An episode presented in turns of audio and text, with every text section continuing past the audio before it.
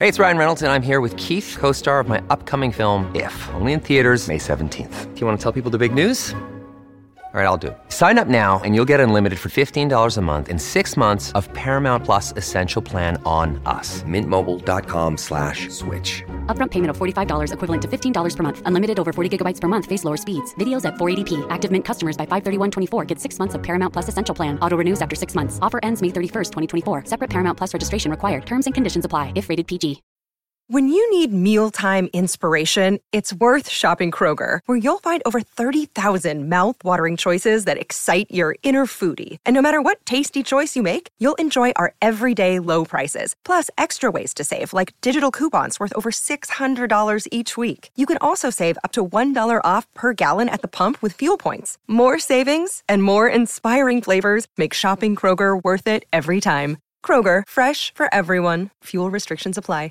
Hello, everybody. This is Marshall Poe. I'm the editor of the New Books Network. NBN listeners like to read books and buy them. So we thought we'd tell you that right now, our friends at Princeton University Press are having a remarkable site wide sale. You can get 50% off books, including ebooks and audiobooks, with the code 50, F I F T Y, at checkout until May 31. You can save some real money on Princeton University Press books. I encourage you to go there and check it out. Welcome to the New Books Network. Hello, and welcome to the New Books Network. I am Eralda Lameborshi, one of the hosts for the network, and today we are talking to Peter Vanhove, Associate Lecturer in the Department of Languages and Cultures at Lancaster University. Peter holds a PhD in Italian and Comparative Literature from Columbia University. And today we will be talking about his book, World Literature After Empire Rethinking Universality in the Long Cold War, published this year by Routledge um, in their Studies in Comparative Literature series. Peter, welcome and thank you so much for speaking with me.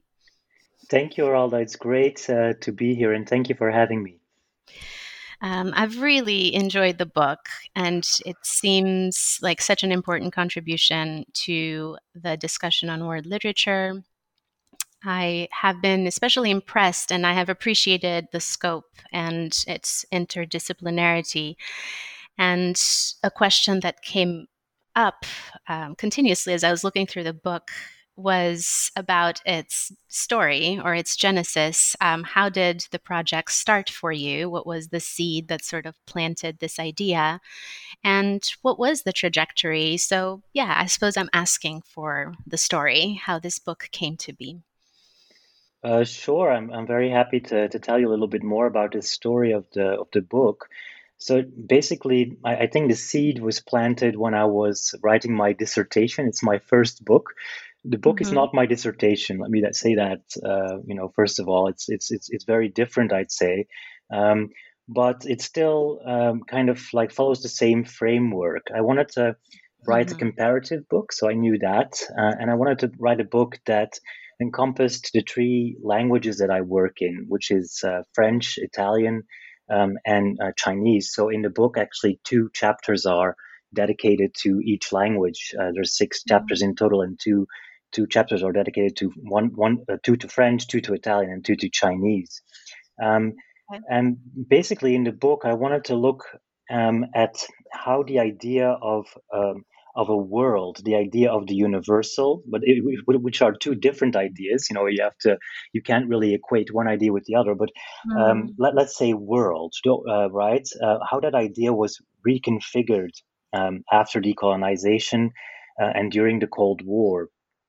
Um, and so I set out to do my research. I went to archives in in France. I went uh, to China as well. Um, I went to Italy, and um, I came up with a lot of really interesting materials. Um, and uh, you know, um, I wanted to make sure also that the book kind of. I don't know if you want to, me to keep going or after. no, um, okay, continue.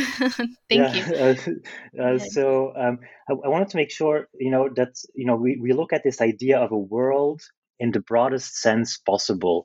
So I wanted to look at um, philosophy. I wanted to look at um, art history. Um, very important for me was also the debate on world literature and translatability. Um, and then finally, I also uh, looked at how the idea of a world was reinvented uh, by international organizations like uh, PEN International, but also UNESCO. And on the other side of the Cold War divide, the, the uh, Afro Asian uh, Writers Bureau. Um, so, um, yeah, looking at the idea of world culture in, in the broadest possible sense of the term, I think, uh, and I focus mostly on this debate on world literature and, and, and translatability because I think that's actually the field, uh, you could say, or the discipline where the idea of a world has been fleshed out in the, in the most concrete way.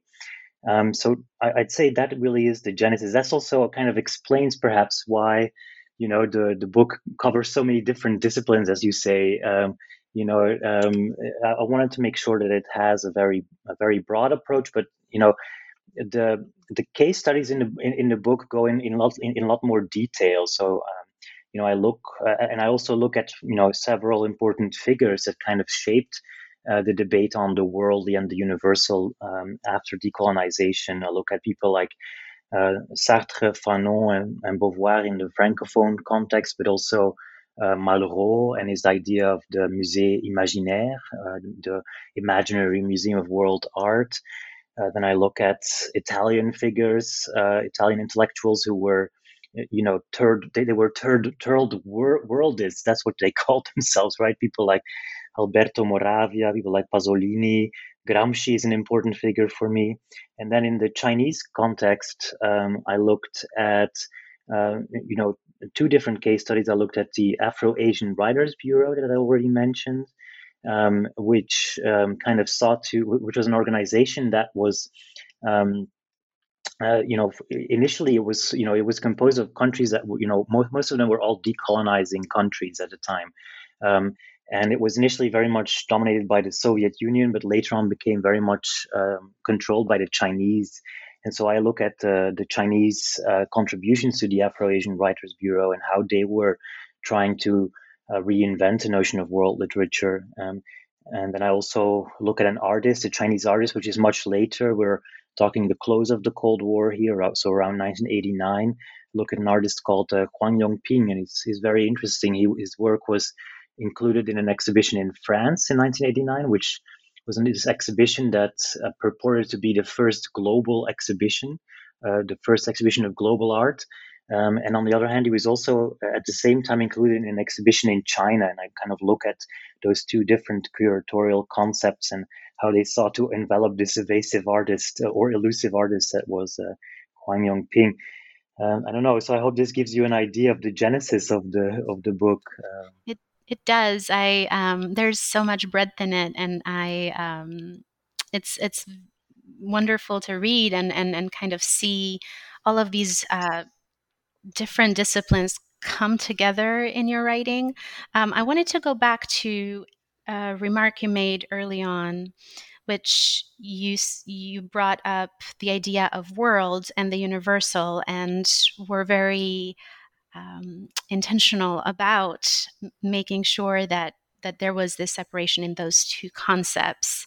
Uh, and could you tell me a little bit more um, about that? You know, what what do you see as a difference? How do you draw that difference? And how does it play within um, the overall argument that you are making in the book? Oh, that's a really deeply philosophical question, and of course, you know, we could I could go on for hours, but sure, um, sure.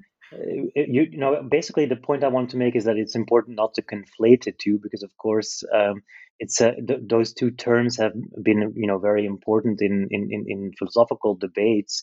Um, I think one point I'd make uh, is about this idea of the universal, right? So, because I think a, lot of the book kind of takes its, or of the, the philosophical framework of the book, or the theoretical framework of the book, takes its premise from Judith Butler's idea of a restaging of the universal. Because, you know, of course, historically, uh, the idea of the universal uh, you know, as it grew in, you know, European Enlightenment thought, for instance, has always excluded those on the world's margins. It has include, excluded gendered subjects, uh, queer subjects, non-white subjectivities, colonial subjectivities. Um, and uh, Judith Butler, she makes she she has a wonderful article. Um, I think it's called "Restaging the Universal," actually, where she makes this point that yes, that history has happened. That's that's very important on the one hand, but she says that that history of exclusion does not really um, prohibit or inhibit anyone for, uh, who has been historically on the margins of the universal from claiming the universal uh, themselves. Um, so um, one of the points that I tried to make in the book uh, is that um, you, you, know the pe- people of in, in a decolonizing world were were yes historically excluded from the universal ex- were were excluded from the uh, Eurocentric world, but they were making claims to a world of their own. They were um, um, as, as Marx uh, fam- famously said uh, in the Communist Manifesto, they were trying to win the world back. Um, and so I look mostly at um, uh, you know Hegelian uh, framework there, but I also look at Gramsci. And uh, what, what Gramsci really teaches us, I think, is this idea that um, you know he kind of warns us uh, against the pitfalls of any attempts at universalization.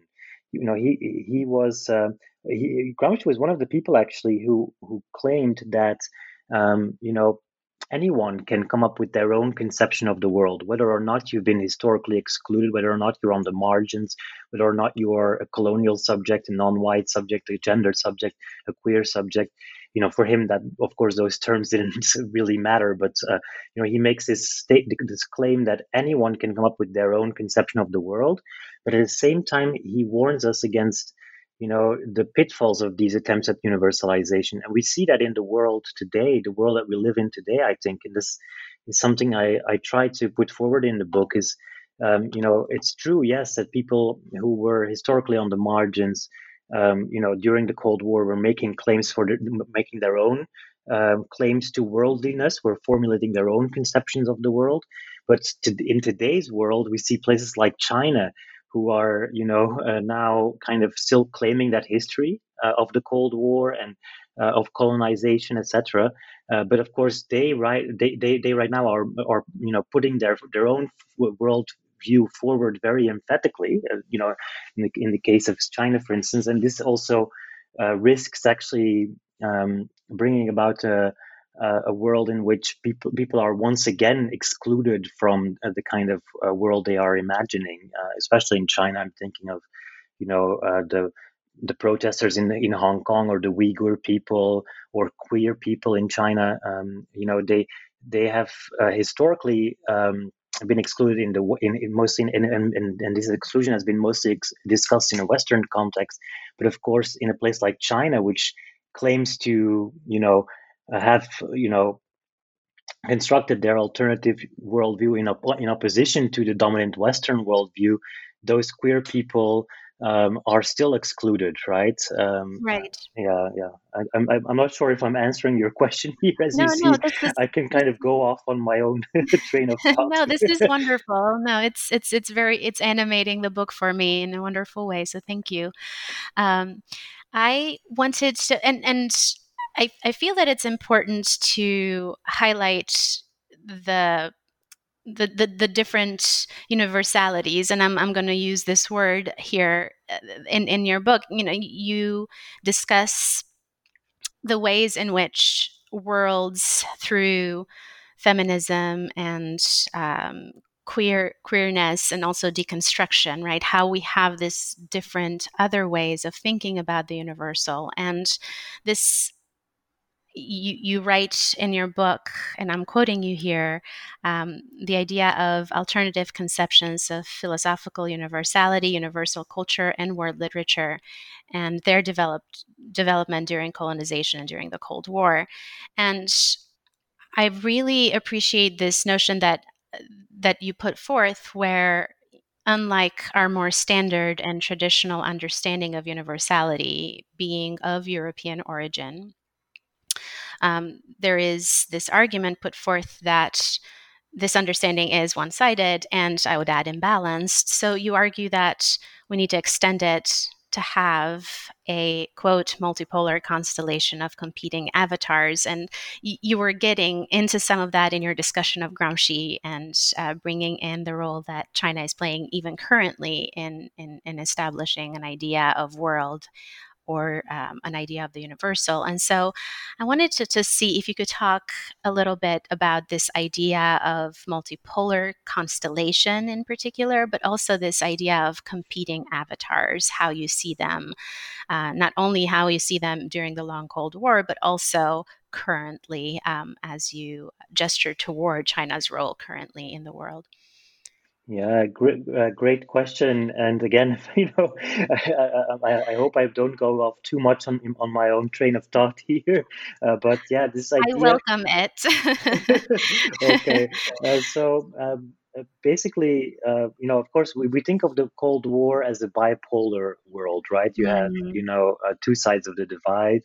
Um, but I think the the debate on the on the universal, as you say, has been kind of one sided in the sense that it has been uh, mostly discussed in in a Western context. But of course, uh, the idea of the universal is not solely a Western concept, and that's what I'm trying to get across. In the book, I, I, I, don't really discuss this in detail in the Chinese context, for instance, but this, of course, is, has a millennial history in the Chinese context. You know, for this is a concept in China, in, in China known as Tianxia, or all under heaven, where uh, the Chinese have historically, um, you know, um, in imperial times already, and for a very long time, for, for, for millennia seen themselves as the center of the world, right? The, the, the name of the country itself, Zhongguo, uh, means the Middle Kingdom, right? Uh, so uh, China has always seen itself as the center, as, as the center of the of the universe. Um, but um, you know, in, in the Western context, the as you say, the deconstruction of the universal has mostly focused on um, you know the on, on, how the idea of the universal was invented in the West, um, and uh, was um, used as, as, as, a, as an excuse, you could say, for cultural colonialism was was abused. The Enlightenment was abu- was was abused as an as as a, as a as a tool as a as a tool to bring about cultural colonialism. Um, and you know, and this is a very justified debate, and this debate is ongoing. I'm not saying that this is not an important debate. I mean, um, you know, uh, that, that's not, a, not not at all the claim I want to make. So I, I want to reiterate also that you know I very much um, you know align myself and I'm, I'm you know nowhere near their level but people like Gayatri Spivak have always warned against the dangers of the uni- of universalization um, you know uh, the critique of the universal also extends to debates uh, on uh, on humanism and post-humanism etc and those are important ongoing debates that's not what I'm uh, what I'm saying. So I'm saying those debates we should still have them. You know, by all means, we shouldn't. Uh, but on the other hand, I think um, what we shouldn't forget is that other places also uh, beyond the West also wanted to claim the universal. Um, and many people in the West actually um, expressed their solidarity uh, with these people. I mean, I, I, have a chapter on on Sartre and uh, his uh, preface to Lumumba, for instance, um, or um, you know, um, uh, or you know, people like Moravia and Pasolini in the Italian context, uh, they were third, third, third worldist uh, intellectuals from the West who were expressing their solidarity with what was happening in the decolonizing world. Um, but I think uh, uh, what I'm trying to say is that, um, yeah, we should also we shouldn't forget that. Uh, you know the the people beyond the West and people who were non-white, people who were uh, anti-colonial uh, critics were uh, were also claiming the world. We're trying to win the world back, as you know, as as, as Marx famously said, and um, that can also bring about a danger. That can also you know, uh, because in, especially in the Chinese context, uh, you know, um, they they still see themselves as in comp- as being in competition with the West. So, for uh, in in, in a Chin- in a Chinese context, I'd say uh, the Cold War hasn't completely come to an end. You know, China um, historically did see itself as the center of the world, but of course, um, it's it it was um, that that that status completely disappeared uh, after colonization. China was a, a semi-colonized country. Um, and uh, it's still today, China very much sees, sees itself part as as as part historically of the decolonizing world. They, um, you know, they they were trying back in the um, in, in the Cold War days under Mao to forge alliances um, with uh, other decolonizing countries, especially in, in, in Africa, but also in in in in, uh, in Asia uh, and also in uh, Latin America. Um, and so that's one of the things I also examine in the book. You know, these um, attempts on the on the part of uh, countries like China to um, re, to re, to uh, to you know to reinvent the world beyond the West, so to speak. Um, I am not sure if I'm making sense here. No, you uh, are. You are. Yeah, this is great. Yeah. yeah. Um, I and and and I think that and and and Gramsci keeps coming back to me. Uh, primarily from what you have written in the book, but also some of the remarks that you made earlier. You know, this idea of multipolar constellation that every um, every group or every community can and will have a desire and you know correct me if i'm if i'm uh, paraphrasing you incorrectly here, but but that, that there is the possibility of creating a story of what the world is from the subject position of the community. And uh, what I'm hearing you say is that there was an attempt outside of the sort of the Janus faced binary of the Cold War, right? That there were um, other actors outside of the US and the Soviet Union that were important players in constructing these um, stories about what the world is and and their relationship to that story and their relationship to, to these other powerful actors. And um, I'm not sure where I was going with it, but but I guess I was affirming perhaps what what you you were talking about earlier um, in relation to Gramsci. And that brings me to another part of the book that um, I found interesting, and it's uh, especially as it is sort of described briefly in the introduction um, the discussion on the China and the Soviet Union um, in the wake of the Sino Soviet split and mm. how that shaped the decolonizing efforts. I was really curious about.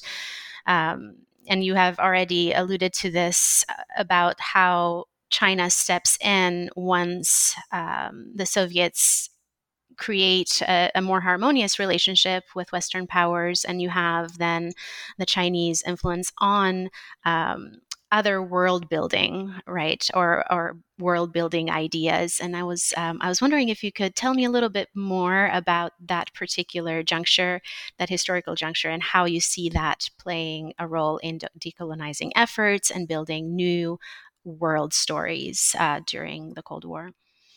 Oh yeah, thank you. Uh, I think that's you know it's I think it's one of the strong points in the book. That's my chapter on the uh, Afro-Asian Writers Bureau and the Chinese uh, uh, in you know um, the, the influence that the Chinese had in that context. But you know, I also talk about the Sino-Soviet split and how that also influenced Western thinkers like Pasolini and Moravia, um, uh, because they, um, like many other Westerners, were um, increasingly uh, t- turning their gaze towards China in the wake of the Sino-Soviet split. Um, and so, uh, you know, uh, China, yes, very importantly, um, initially they kind of uh, you, you, know hooked their train. Can you say that? No they they, uh, they, they, they, were very much um, you know in alliance with the soviets uh, prior to the uh, sino-soviet split. Uh, you know the soviets were sending a lot of advisors to china. Uh, and this was also um, something that was reflected in the chinese conception of, of world literature mm.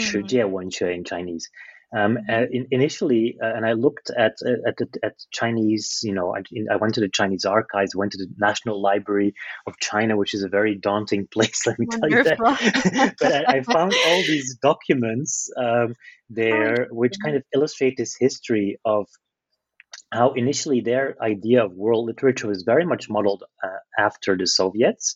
Um, and there was this um, a, a Chinese thinker called Zhou Yang, who was one of the main architects, you could say, of uh, Chinese literary criticism at the time during the Mao era. Um, and uh, he initially was, you know, writing in Russian journals, uh, and uh, he was, um, you know, is kind of uh, adhering to the, Rus- the, the, Russian state guidelines for um, for um, literary production, and which was very much socialist realist uh, at the time, of course. Um, and um, the uh, what, what, was interesting actually that is that the Chinese um, were becoming more and more forceful in this effort, and they were trying to set the agenda by themselves. And this was kind of like a, became official uh, after the Sino-Soviet split uh, and during the Cultural Revolution. So uh, we're talking uh, the um, you know mid to late 60s and early 70s here, and they um, they they completely split uh, the um, Afro-Asian Writers Bureau along um, Sino-Soviet lines. Uh, so they created. Uh, there, there, was, um, uh, you know, um, the, the Afro-Asian Writers Bureau was split in two. The Chinese controlled one wing, um, and the Soviets continued to control uh, uh, uh another wing, which came to be called the Permanent Bureau of Afro-Asian Writers. Uh, but the, um, the so it's, it's, it's very interesting this history because it kind of goes, you know, as you say, uh, it kind of illustrates how these political divides, uh, so this between the Soviets and the Chinese, and how they were you know trying to create their own spheres of influence on the geo on the geopolitical stage was also reflected in the conception of world literature and world culture that the Chinese were trying to push. Um, and this is something that's also, uh, you know, so that has ramifications uh, still today, I'd say, because um, still today the Chinese uh, are trying to collaborate with um, what they call Yafei La. So countries, uh, Yafei La is, is uh, you know shorthand for Africa, Asia, Latin America, and still today they're they are setting up you know their Confucius institutes in places like Africa, um, and um, you know using that history uh, the you know the, the, the long geopolitical history that China has with, with in, in a decolonizing world uh, to their advantage in the you know as part of the uh, cultural Belt and Road initiative you could say. Um, um but yeah I mean you you mentioned Gramsci. I can go a little bit I can go on a little bit yes. more about Gramsci if you Please want. continue. Yes. Um, so yeah um, Gramsci has this wonderful notion of, of uh, uh, concezione del mondo or conception of the world. And uh, for him, of course, this has to do with his famous idea of the hegemony, right? That, uh, you know, people who are on the margins uh, can, um, from the bottom up, so from the grassroots, uh, you know, um, overtake the the existing hegemony, right? Uh, and culture for him, of course, and language, uh, language learning, deep language learning is very important in this. We have to, for Gramsci, um, in order for your own uh, marginal conception of the world to become dominant, you have to first learn how to speak the language of the rural of the rulers. You have to learn uh, standardized Italian in his uh, in, in, the Italian context uh, in order for you to um, hopefully one day make sure that you're in a position where your own conception of the world can be in a in a position of hegemony. But uh, maybe I can talk a little bit about translatability here because that's an important concept yes, for him as absolutely. well. Mm-hmm. Um, because uh, that was going to be my next question, actually. but oh, continue. Great. Yes. yeah. Uh, so I'll keep it short then. But yeah, Gramsci, okay. Gramsci was basically very mindful of, of the the fact that um, you know, ideas don't necessarily travel everywhere. Ideas don't ne- mm-hmm. are not necessarily translatable everywhere. And uh, he actually writes about the idea of translatability much, uh, you know, uh, decades before someone like Emily Apter, very eruditely in her book, writes about it. Um, but for him, of course, it's uh, something that is uh, that has more, uh, you know, of course, for Emily Apter as well. It has, you know, very big philosophical consequences for her as well. But uh, but uh, for for Gramsci, you know, he, he's kind of warning us um, uh, against the pitfalls of universalization. So what you are seeing in China today, what they're doing, for instance, with their global Belt and Road, is one of the risks I think that Gramsci was warning against in his prison notebooks. Um, namely, that ideas don't necessarily translate anywhere and uh, even though you are historically speaking or if, even though you're speaking from a historical position of marginalization once your idea once you are you know you are in a position where you're the new hegemon where you know china is a new hegemon it's it's really um, you know i think important to remember that they're they're they're historically, yes, they were on the margins of history. We colonized China. We, we did a lot of really bad things. The West did a lot of really bad things.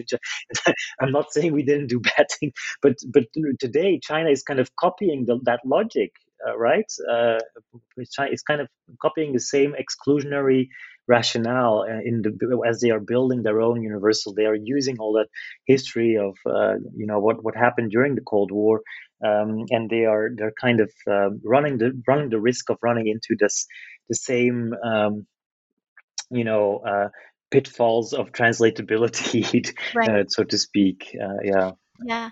Well, and I think you you mentioned the same sort of and I don't know that caution would be the right word, but that's what I'm going to use here. Almost this this in your in your introduction, especially as you um, talk about um, Ai Weiwei and uh, his his building or his um, and the building uh, of Beijing, getting ready Beijing for the the Olympic Games. There is this one part on your introduction where you do talk about.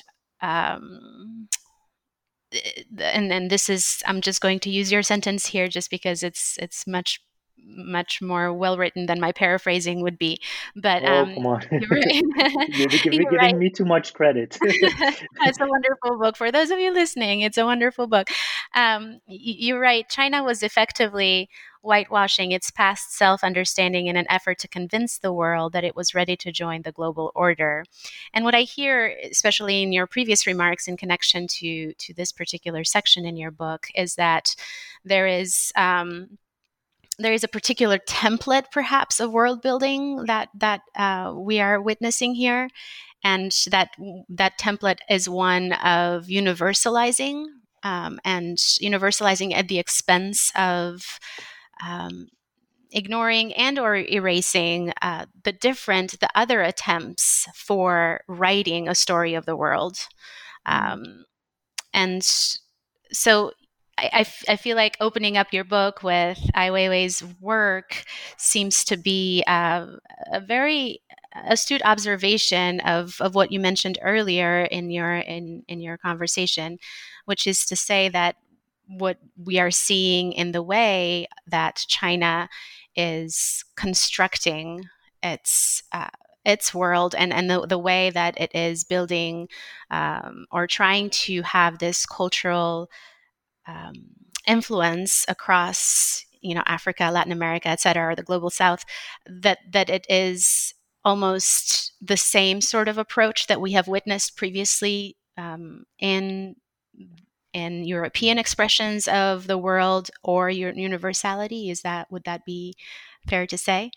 it's it's it's fair to say, and I do make that analogy. Uh, though, mm-hmm. of course, you know, with the caveat that you know the the Chinese conception of the world, or you know their their worldview, is of course one that has grown over millennia, and um, you know. Um, I, I, you know, I, I, don't want to brush over that, and nor do I want to brush over the history of colonization on in the, in the Chinese context. You know, those are legitimate issues, and the West has a lot of questions to ask itself. And I, you know, I, I, I do not uh, shy away from making that very clear in the book. But at the same time, as you say, uh, we live in a world that is changing rapidly, um, and uh, I think you know our ways of thinking about the world need to change along with the world. Um, uh, you know, uh, we, we, we live in a world in which yes, China used to be during the um, late Qing dynasty and, and during the 20th century a country that um, was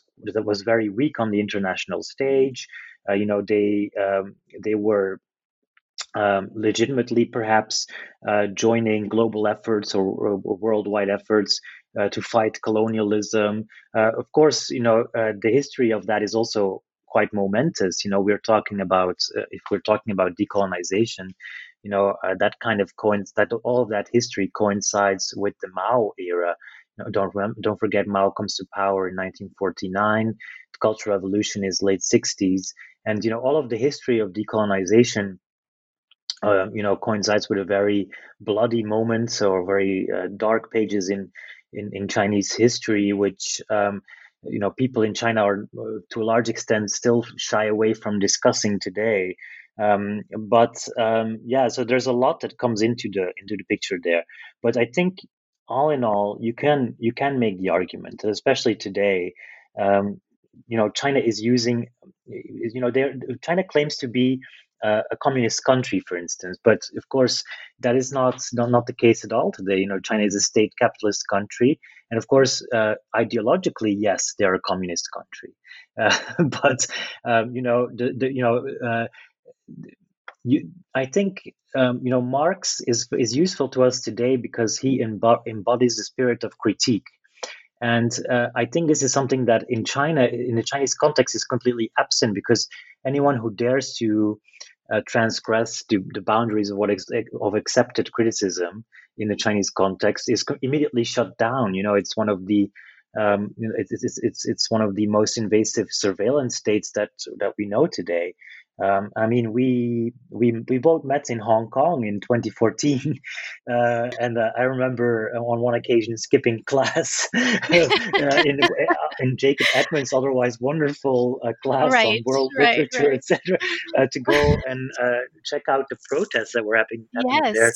there. Um, you know, Hong Kong is another example of how China today is kind of repressing uh, those at its margins. It's repressing voices mm-hmm. that are there to be critical. And this this is something I think you could say. Yeah, as you say, this template is being being copied by them. They they're they're using the tools to a large extent that the West has used in the past to to, mm-hmm. to try and do the same. um, you know, mm-hmm. it, it's it's a bold claim, but I do think with a lot of caveats, you can go as sure. far as, as, as making that claim uh, today. Mm-hmm. Sure. Yeah. Um, I I'm glad that you mentioned Marx because, and this is a little bit shifting of gears, but we can come back to some of the points that you were making uh, about China if, if need be later. But I wanted to shift gears a little bit because there is this um, passage that you quote at length from the Communist Manifesto, and, and perhaps we're returning a little bit to our conversation about untransl- untranslatability that we uh, started earlier. Um, there is the section where you dedicate to word literature debates, which is very refreshing, and you place in conversation a lot of the scholars that have contributed through the years to the idea of word literature. Um, and I was particularly interested in the conversation uh, that you introduce through Emily Apter and Jonathan Arac and their respective works, um, and their focus on the Communist Manifesto passage, which announces the coming of word literature. And as a comparatist, your conversation engages in a close analysis of the word of the word uh, or, or of the particular phrases and words in the translation of the passage from the manifesto, um, stating that the purpose of both Apter and Arac is relevant to your own argument. And um, I it was it was a wonderful example of a comparatist work, right? To see that close reading of of, of the of the translation, and I wanted you to maybe talk a little bit more about this particular juncture, um, how untranslatability is so crucial to the work um, that the book is trying to accomplish here, um, and the relevance of the arguments that you're bringing forth.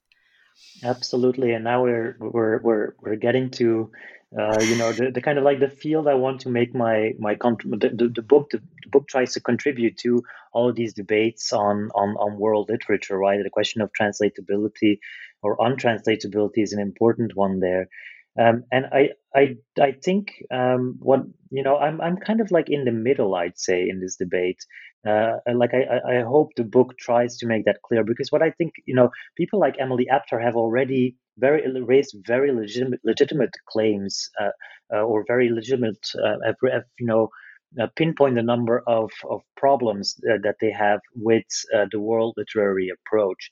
And I and I I, I broadly agree with with with her points there with you know this idea because you know, in people like David Damrosch, whom I respect a lot, of course, you know, like I, it's not as, if I'm, you know, taking sides in this debate, but uh, people like like David Damrosch, he he places a lot of em- emphasis on uh, this idea that literature or world literature gains in translation, right? And um, you know, and I, I'd say he's kind of with uh, someone like uh, Pascale Casanova, um, you know, and, and her idea of uh, literature world. This and you know how uh, for them world literature is, is, is something that very much functions in you, you could say a center periphery uh, dynamic um, uh, and uh, this is something that people like uh, Emily Apter and, and but others, you know, I, I, I look into Pheng Cheah. I, I hope that's how he how he pronounce his name. I've always wondered. But Pheng Cheah, I think, uh, is a wonderful book, and Amir uh, Mufti uh, wrote a wonderful book, uh, and so this debate is ongoing. Uh, but I do think that the debate has sort of come to a close in the sense that um, you know people like David Damrosch have started to welcome in these critical voices. You know, so um, I think uh, you know there has been there, there, the debate has been quite heated at times. I mean, someone like uh, Gayatri Spivak, uh, Gayatri Chakravorty Spivak, has also contributed to the debate uh, with her idea of planetarity. Um, um, so wait a minute, what was I trying to say? Yes, you you you were you were uh, uh, asking about that uh, passage from from Marx. So this is something that a lot of uh, scholars uh, on world literature have have quoted, but the, the, the it's kind of like a, a the passage kind of. Uh, and it, it holds the problem of translation within itself, right? Um, because um, uh, there's this notion of verkehren in German in, in the in, in, the original German of the of that famous passage on world literature, where uh, Marx and um, and Engels claim that world literature is something that, uh, like the world, uh, is you know belongs to the bourgeoisie, and it's up to um, those on the margins to win that world back. Right? He, makes that argument in a different place in the manifesto, but that's basically what he's trying to get at there. That world literature is is is is a bourgeois phenomenon, and that uh, you know we, we, need to win this world uh, back. Um, and you know the, that that word verkehren, and this is something that Emily Apter and jo- Jonathan Arac uh, uh, pick up on. Um, etymologically, it you know it, you, you, could translate it as traffic, right? Verkehr, that's the word. Allseitiger Verkehr is what the uh, original uh, German has. Traffic in all directions. You could translate it as that. But verkehren, you know, it's verkehrt. I'm I'm I'm a native Dutch speaker, so that's also uh, it, it, brings me to you know I'm thinking in Dutch here. Verkeerd means the wrong way around right upside down and this is something that that's there also etymologically in the german so um, emily apter and and uh, and uh, Arac pick up on this as this uh, idea of a verkehrte Welt or a world uh, turned upside down, and that uh, Marx and, and Engels are already, uh, you know, and, and they are in manifesto uh, making that claim. And um, I was trying to build on that a little bit in in the in my introduction because I do think um, that it's important to as you say, look at look at the world not just as a Western phenomenon, not just as a Western idea, but as as part of this uh, constellation of uh, competing avatars of you know different people in the people have always have tried to come up with their with their own conceptions of the world um, and i tried to bring those in conversation a little bit in the book I hope that's mm. still making sense. No, it does. It does absolutely.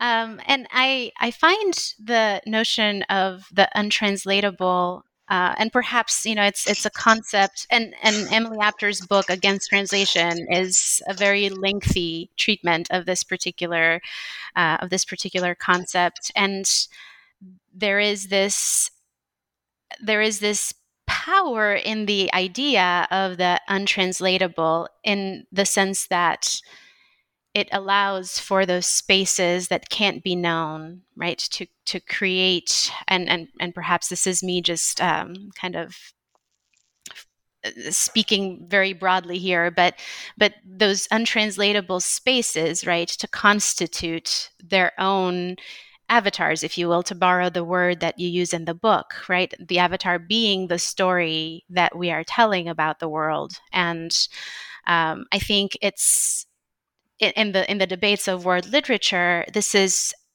uh, the, the the the points of contention sometimes have to do with how we institutionalize the study of world literature. And, you know, you mentioned Damrosch earlier, and a lot of his concerns in a lot of his writings have, have to do with well, where is the discipline and how do we teach word literature and what do we count as word literature, right? And so the, the, the categories about gaining in translation, etc.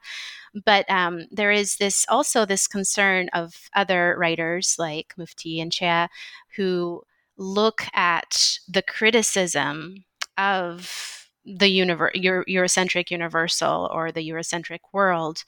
Um, and even you, in your book, you mention um, the, the critique that Edward Said and Orientalism extends toward this idea of the universal that is very Eurocentric, but mm. but that the criticism leveraged against him has to do with the fact that there is this desire to bridge the gap between the center and periphery rather than consider the critique or, or critique the reasons for the gap being mm, there. Exactly. Uh, and I'm not yeah. sure I'm not sure if I'm paraphrasing you correctly, but this is what I picked up on whenever I was reading yeah. your book. Um, thoughts on that? yeah, yeah, no. Uh, you know, if if I have to pick a side, I mean, I, I let me let me say again. I think David Damrosch is a wonderful scholar, and he he wrote a wonderful book recently, and I I actually managed to still get it into the book because if I have to pick a side in the debate, I'm with I'm with uh, you know Gayatri Chakravorty Spivak in Death of a Discipline, who kind of um, uh, you know is, is is arguing for this concept of planetarity, and a lot of people who are critical of of world literature in the vein of David Damrosch and, and Pascale Casanova, but also uh, someone like uh, Moretti. Um, uh, you know, they they they they uh, you know will will will return to this idea of planetarity, right? But uh, you know, th- th- there's also the Emily Apter uh, uh, you know uh, corner you could say. Who's coming with with the idea of the untranslatable and how world literature places too much emphasis on studying works in translation. And this is something that you know is kind of maybe um, epitomized or uh, exemplified by the fact that there, are a lot of world literature anthologies which are only in English, um, and uh, you know, world literature uh, courses historically, as they grew, mostly. Um, uh, you know, during the uh, d- during the Cold War, actually, because it's actually David Damrosch uh, writes about this how world literature as a field, as a discipline, was established during the Cold War uh, as a field of study uh, because you know what, what, what, what, what, what's, what to do with all these students who are coming in on the GI Bill, what to do with the democratized uh, university campus, and how to teach these students. You know, uh, uh, comparative literature as a field historically kind of grew as a field for more advanced students, right? And students who had already studied languages, and um, you know, students who were able to study uh, um, in three or four different or study texts in three or four different uh, languages like like I have painstakingly done or tried to do um, and uh, you know, so I, I would you know if I have to pick a side I'll, I'd pick the Apter side but right, someone like okay. uh, it's like David Damrosch more recently has really has kind of embraced this criticism, and I do think this is a good thing. And so he wrote a wonderful book called "Comparing the Literatures," uh, uh, comparing the literatures, um, which kind of draws a history of comparative literature and world literature uh, and looks at scholars like Spivak. He discusses Spivak in detail, um, but also, you know, he looks at the history of comparative literature as a field. Um, and uh, he more, he, I think, uh, wants to, more than anything, build a bridge to all these critical voices. So, in a sense, world literature as a field has already welcomed these voices. You know, people like Emily Apter have spoken at the Institute for World Literature, I believe. Uh, there's a, a, number of um, volumes that came out, including, uh, I haven't had a chance to look at it yet because it just came out a couple of months ago and it's very expensive. It's the Cambridge History of World Literature, uh, edited by um, Debjani Ganguly, I think. Um, and then there's uh, other books that kind of bridge the two sides of the debate for or against world literature, right? Uh, so I do think uh, um, I, I, the book kind of like tries to my my book then tries to kind of sketch out those debates and um, yeah, I do think you know I, am I'm I'm a I'm a sucker for sorry excuse my French I'm a sucker for for problems in translation. I like to look at the original, and I've been trained as such uh, to always look at the original. Um, but um, yeah, I'm uh, uh, yeah, I'm, sure. I hope that makes a little bit sense. No, sense it I'm does. Yeah. yeah. Yeah. It does, and, and I, I, and I do sense in your book that there is this um, there there are parts of it where you I could tell that there was that pleasure in looking at the original, which is why I, I actually wanted to talk to you about specifically that passage in the manifesto because you do you do what comparatists do so well and you do it very well too where you're looking at the language and the original and and and uh, drawing the analysis from there which i i, I think uh, to be a very important exercise in understanding the places that are untranslatable. And um, and I think, too, just to kind of extend some of your points that you have made, um, when it comes to you know, thinking about the idea of literature gaining in translation, there is some truth to that. And, and I feel like conversations like the, Damrosch's book, What is Word Literature, and then other um, others who have contributed to to that conversation I think that they have raised important questions for other scholars then to kind of pick up and think about modes of mm. circulation mm. and think about imbalances of, uh, of, of power in the publication and and also in terms of what language is translated into what language uh, mm-hmm. and, and and so those questions not that they weren't asked before but I, I believe that they became more pressing with uh, with studies like David Damrosch and others um, mm. and I I I tend to to to appreciate the kind of work that you are putting forth here because it seems to be one that sees the value on um, both and other camps that surround these two uh, polar sides, maybe. Mm. Um, and it sort of stays true to this idea of the book overall, which is to say that there are these different poles or these different points where we can imagine wor- the world or where we can imagine universality. And um, I think it's very pertinent to the discussion of word literature and the debates that have been taking place in it over the last few decades. Um, as you um, as you highlighted earlier, um, I wanted to kind of go back a little bit, with your permission, to sure, sure. to the conversation because I meant to ask this earlier, but I think we we got into a, a, rich conversation about word literature, and I didn't want to interrupt that. But I want to go back a little bit to your um, to your points about the Afro Asians Writers Bureau, and we, you know, this was uh, made in connection to the contribution that China had during the Cold War after the Sino-Soviet split. Um, and there are there are parts in the book where you also uh, mention the non-aligned uh, the non-aligned ideology, right? This um, mm-hmm. and and so I I was wondering if you could talk a little bit more because it seems to be very pertinent to the work that you're doing you know the, the, the ideology of non-alignment right? That there are these two powerful actors and then you have a group of nations from the global south and Latin America and, and, and, Africa and Southeast Asia, and that China p- does play an important role in this. And so I was I was wondering if you wanted if you could talk a little bit more about the ideology of non-alignment and how mm. it it uh, contributes to your discussion overall, but how it also interrupts this binary between uh, the two powerful camps or this Janus faced um, story of mm. the Cold War as it is generally narrated. Yeah, I, I, I think, yes, the, the non alignment movement, I mean, I actually wrote part of my dissertation on it, oh, but but I'm I'm a little bit um, I'd say uh, I kind of changed my my my thoughts about or my thought pattern about it a little bit.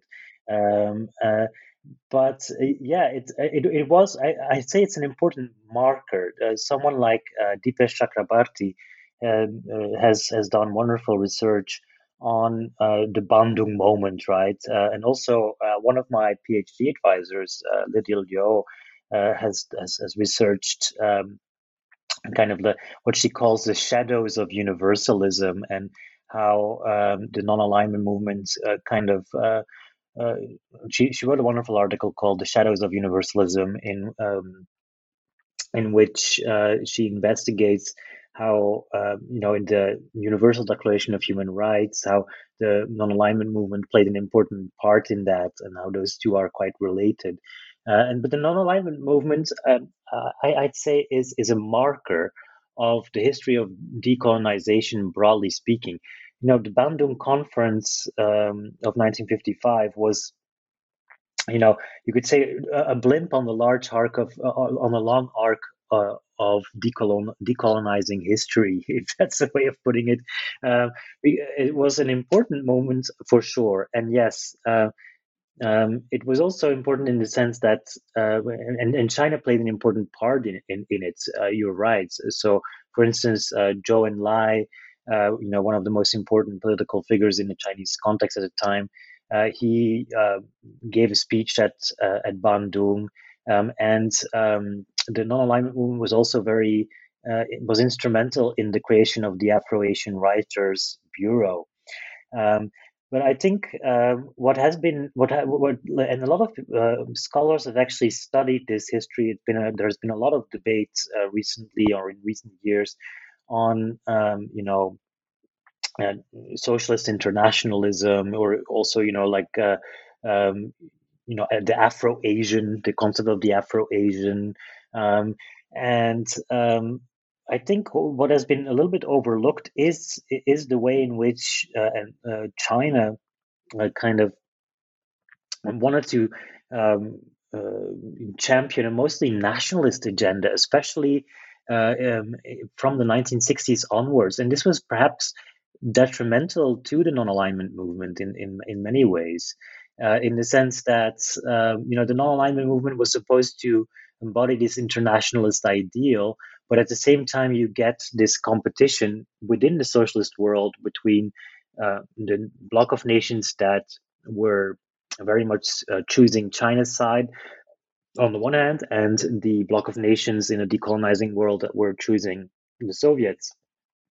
Um, and um, yeah, what I try to do in the book is kind of yeah um, explore that history of those divides, those divides that existed within uh, the decolonizing world, um, where uh, you know uh, the question of nationalism didn't go away. It was actually an important, um, you know, in, in, spite of all of these efforts to come up with this new internationalist ideal, there were, um, you know, countries like China that were very much putting their own uh, agenda uh, center stage. You know, the Afro-Asian Writers Bureau is a good example. They um, after the uh, the two bureaus split along Sino-Soviet lines, uh, the Afro-Asian Writers Bureau um, under the Chinese control actually moved to Beijing, uh, and uh, I found all all sorts of wonderful details, like how uh, the the Chinese set up an, a writers sanatorium where writers from across the Afro-Asian world, uh, you know, from uh, countries that were in a Chinese sphere of influence, could go and you know have a retreat and everything.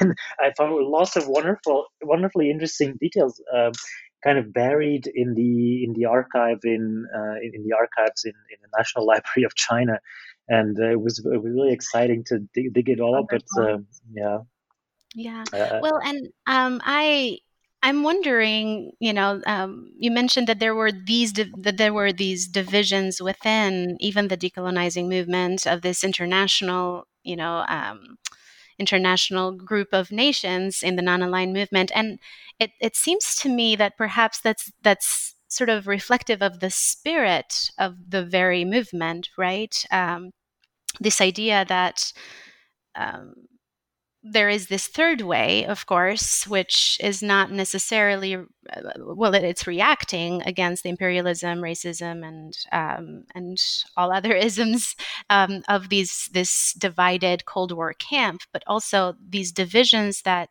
you mentioned within the non-aligned movement. I'm wondering if those are um, perhaps the expressions of what its project ultimately was, right? To to speak to the different ways of thinking about the world. Um, and of course, nationalism complicates whatever it is that I'm proposing here. But um, that is something that came up for me as you were speaking about, you know, these divisions within the movement. Um, you know, whether or not isn't isn't that a way to think about this um, multifaceted conception of what the world is and how does that manifest even as you know this group of nations is trying to create this third way international um, um, collaboration between between nations that aren't necessarily interested in entering these opposing um, camp of of the of the Cold War. Mm. All right. And I also wanted to um, kind of go back a little bit to the text because I, I, realized that our conversation on the non-aligned kind of took us away a little bit from um, from you know the, the, the the project at hand here. And um, there was this passage in your introduction which I um, I felt was very important to to set the stage or or create or to frame your project as a whole. Um, and there are several points in the introduction where you are very careful uh, and and thoughtful to. Um, as you say in, in your book, to reiterate my allegiance allegiance to the critique of universality from the standpoint of feminism, postcolonialism, anti-racism, and deconstruction. I also believe that we need to level the critical playing field and adapt the object of our critique for our changing times. When the West was deconstructing itself, the rest was constructing. And that was a line that really struck a, a chord with me um, in the sense that it's a very clear and concise way to situate the dynamics at play. And I wanted to hear a little bit more about what it is that seems important at this juncture here and how this idea of while the West was deconstructing, the rest was constructing, um, and the role that it plays in your project of rethinking universality. Because you know, there's, you know, it's it's this animation of these different movements within these this this separate regions, and the project of deconstructing and constructing seems seem opposing, right? Um, but also in the deconstruction, there is some sort of world building, and what that is, you know, we can we can think about. Hmm. Yeah, no, that, that, that that's a great uh, great point, and I think I mean what I'm trying to get at there is basically the, the timeline. If we think of the timeline, you know, when did uh, the, decon- the deconstruction um, happen? The deconstruction of the um, of Western metaphysics that uh, Derrida inaugurated with his of grammatology.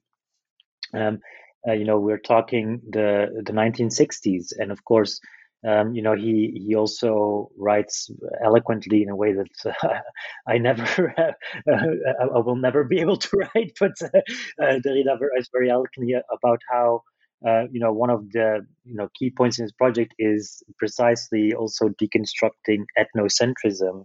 Now, for him, logocentrism and ethnocentrism are are, are, are, deeply intertwined, and so it kind of also explains why someone like Derrida would become important for post-colonial thinkers thinkers like Gayatri Chakravorty Spivak. Um, but um, if we if we look at the timeline, um, you know, post-structuralism, post-colonialism, the poco pomo, uh, like um, um, like a friend of mine always used to call it poco pomo, post-colonialism, post-modernism.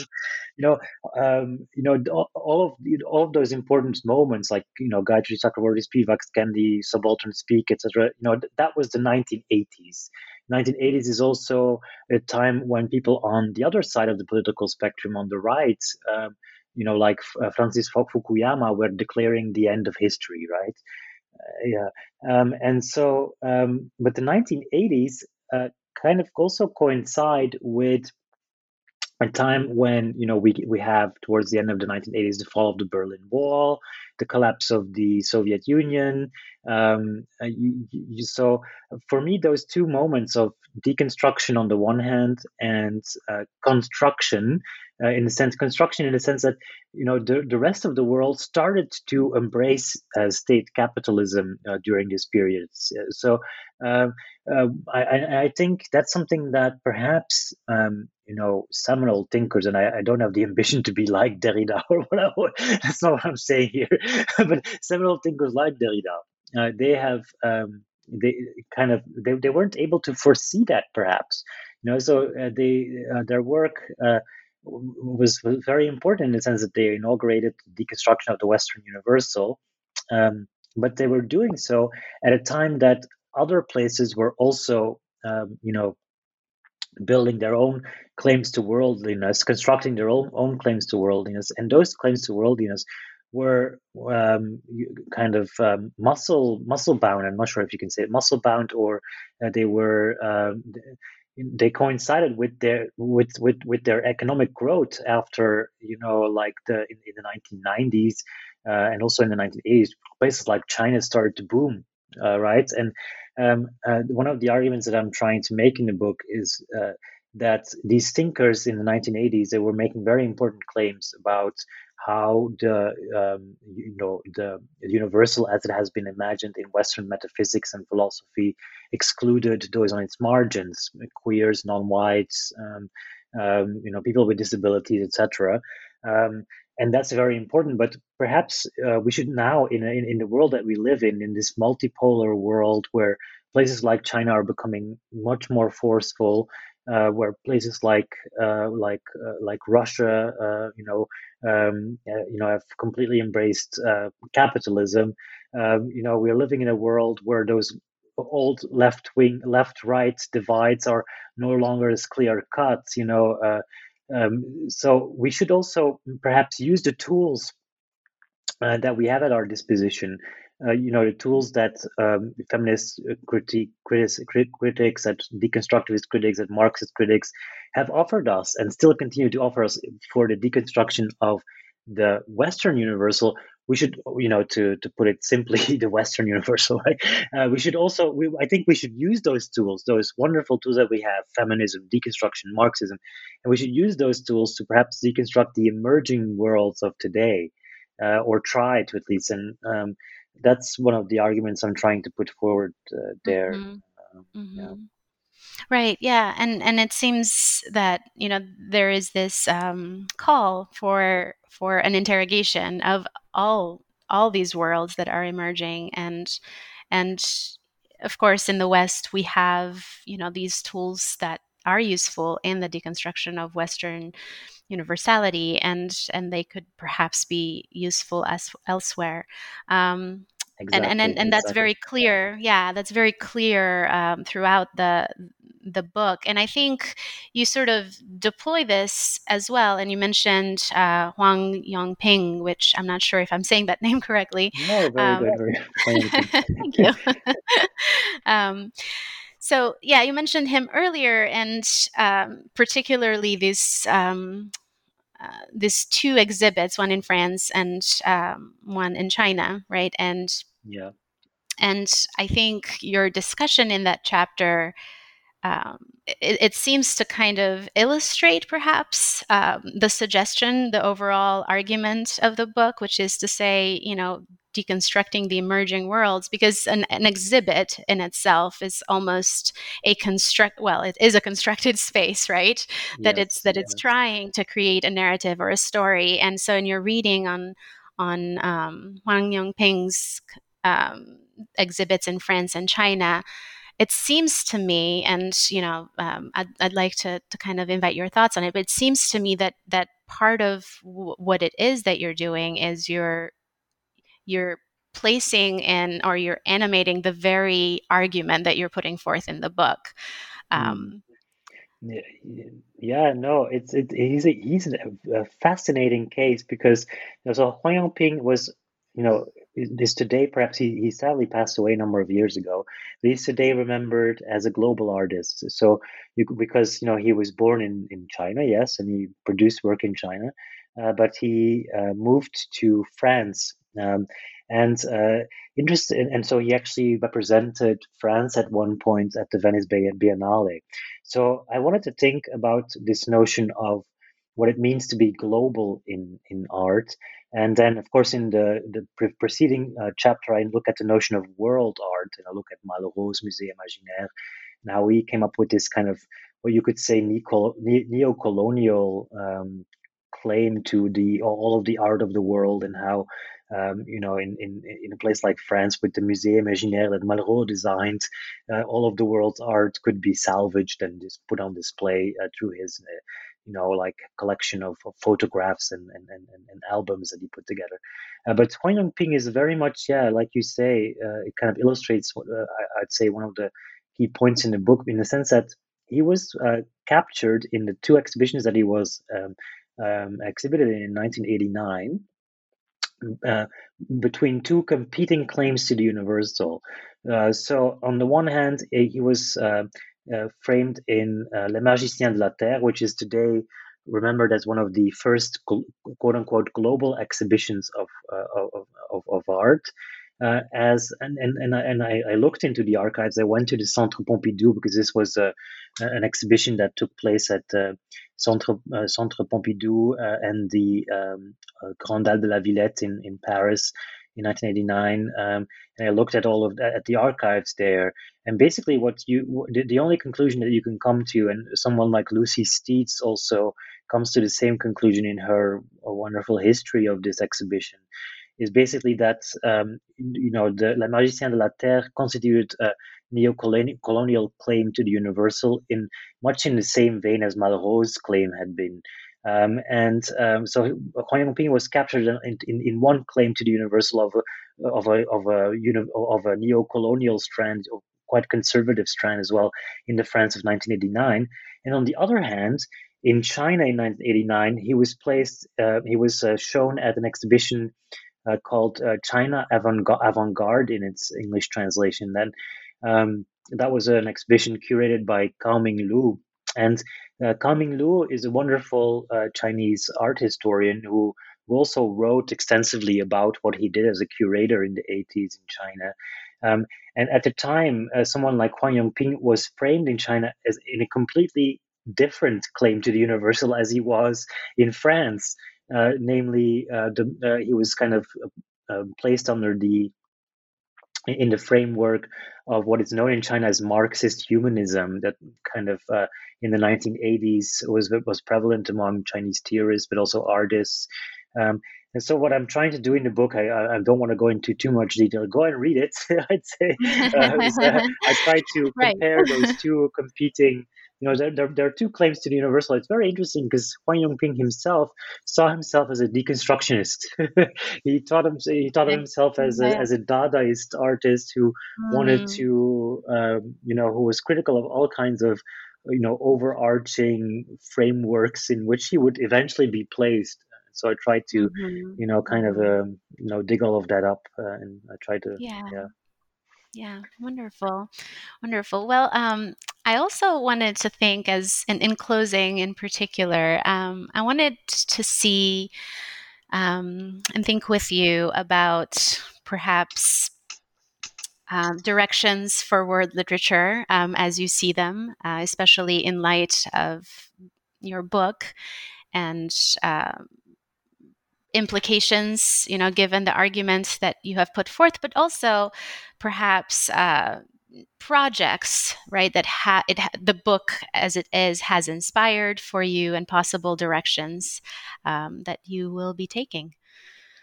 Sure. So uh, I, I think there there's a lot of really exciting work happening in world slash comparative literature. I think you can we can we can almost say uh, that a lot of people that world literature and comparative literature sort of have joined forces and uh, some people are more some voices are more critical uh, like emily apter um, you know some voices are more uh, you know on, on david damrosch's side but uh, i think um, there, there has been there have been avenues of collaboration uh, but I, I, I like this.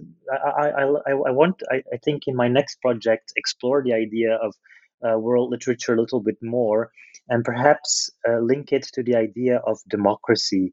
And I know that's a big concept, um, but um, I, I, do think um, it w- would be interesting to pursue that. I'm, I'm, I'm looking into, uh, in the Chinese context, someone like Bei Dao.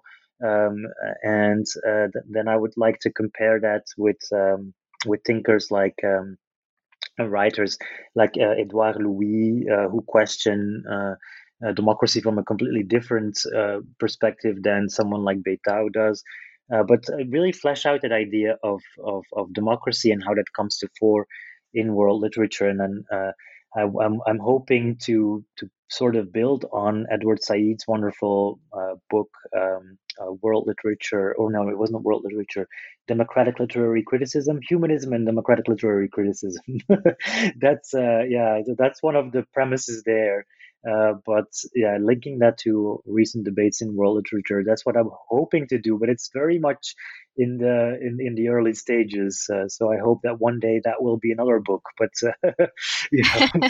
well, you just finished this one, so I perhaps yeah, yeah. perhaps just kind of uh, getting the inspiration. Thank you so much, Peter. That that those projects that project sounds really wonderful, and I am looking forward to reading your next book. I know you probably need a long break after finishing this I one. Do, but... I do. but I'm I've really enjoyed speaking with you um, and thinking about your book, and I am again really looking forward to your other work and talking to you again about it once it's ready. Thank you so much. It's my pleasure. It was really a pleasure speaking with you, Eralda. Uh, it was a pleasure talking to you too.